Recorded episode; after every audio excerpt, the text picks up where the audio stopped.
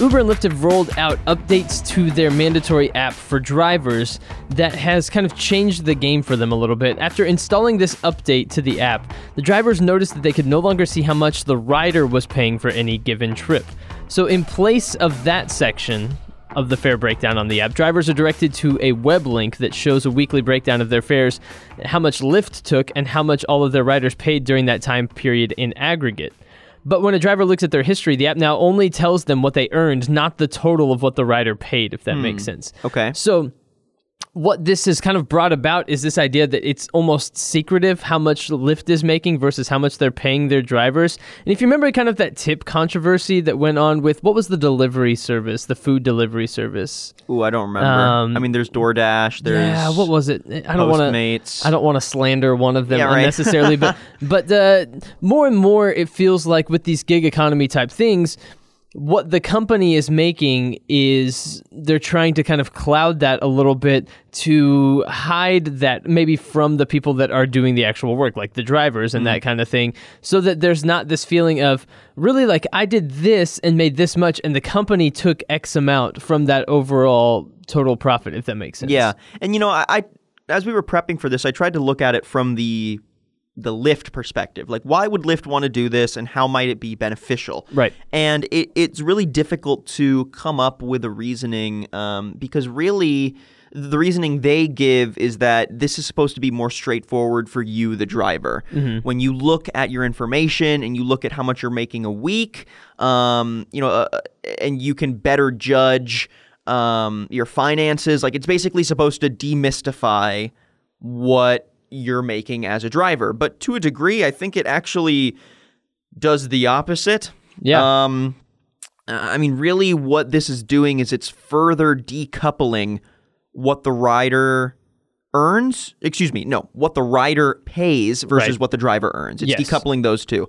So there's less of an understanding, actually, on if your performance, your star rating, Uh-huh. your conversational ability, your you know, like if you speed or if you don't speed, or like little things that actually impact the flavor of the ride yeah. it's it's less clear on if that actually impacts what you earn because now there's two separate pay structures and calculations. There's the rider pays Lyft, and then now a whole new calculation of what Lyft wants to pay the driver, and there's less clarity on okay, well if they pay the driver paid this much, how what percentage am I making? Um, and it it really in my opinion, doesn't do a lot to justify some of the um, legal conversations going on right now Yeah. between Uber, Lyft, and uh, California. So, I mean, we're always going to be talking AB5 when we bring up Uber and Lyft because right now the legal conversation is um, our drivers are independent contractors. And their argument is actually they are not an essential part of the business, so we don't have to classify them as employees, which I think is a, a funny argument. Humorous. Yes, interesting argument that they chose to die on. Um, but beyond that, um, that argument is kind of rooted in if you're an independent contractor, uh, then really Lyft is only there to facilitate a payment or a uh, you know a handshake basically between driver and rider. Right.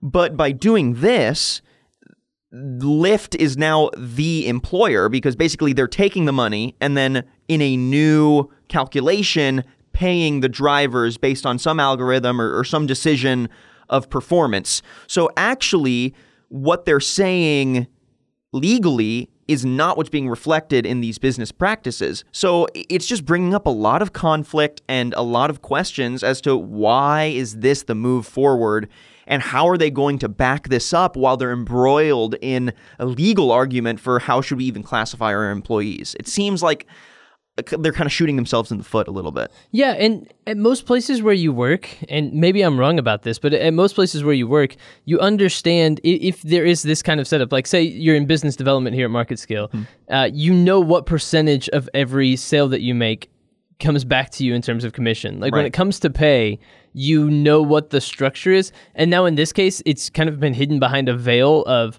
okay, well, for every ride I do, like how much am I actually making of the overall percentage? And that Right. feels that feels shady. And to kind of go along with a little bit of what we're talking about when it comes to gig economy stuff and when it comes to uh, what drivers actually make there were some statistics that came out on morning brew this morning from a paper that was written that says only 16% of rides were tipped uh, so only 16% of people that ride in Uber and Lyft are tipping. Only 1% of riders always tipped. Riders with five-star ratings tip twice as often and 14% more than 4.75 star riders. Wow, So that's actually a pretty big discrepancy it, there. it really is. Yeah. And also male riders were 19% more likely to tip. Just a random a random thing. But just as we talk about uh, maybe how much they're getting paid per ride, considering in the fact that not many people are tipping at Right. all, it would be helpful to know what percentage of the overall cost of the ride to the rider is going to the driver. I Right. think. And if there are ongoing conversations about, you know, riders feel like, or excuse me, drivers feel like they uh, aren't being paid adequately or like their wages aren't reflected of the work they're giving or they just cannot subsist off of, you know, uh, whatever a 40 hour wage is with Uber or Lyft. Um, we need to be talking about what is the tipping culture Yes. in taking uh, you know some kind of service like this um, and should we even be encouraging tipping as a core money making aspect of this industry It's a good question. um, you know it, it just goes back to how we treat different industries and how we treat paying people in those different industries. And personally you know i, I, I think um, just a better flat wage is more consistent obviously considering literally no one tips. Um, it's not the most consistent thing and probably not super exciting for drivers but i do also enjoy the incentive behind tipping, which is like if you perform a better uh, service, if you um, you know are more friendly, more amicable, you drove better, took a better route, were more careful on the road, then you're maybe more deserving of a higher tip, and that really you know encompasses the meritocracy aspect of what I think this is trying to be. However, it's just hard to calculate if that's really what's going on because you don't know if you're being paid for your merits. So exactly. it's tough. This was a snippet from Business Casual with Daniel Litwin and Tyler Kern, your B2B morning radio show. Tune in Wednesdays and Fridays at 9 a.m. Central on the Simple Radio app or marketscale.com/industries. Tired of boring marketing content? Don't have the time or budget to create the videos your company needs? MarketScale may be able to help. Ask us how we can create content for your company today.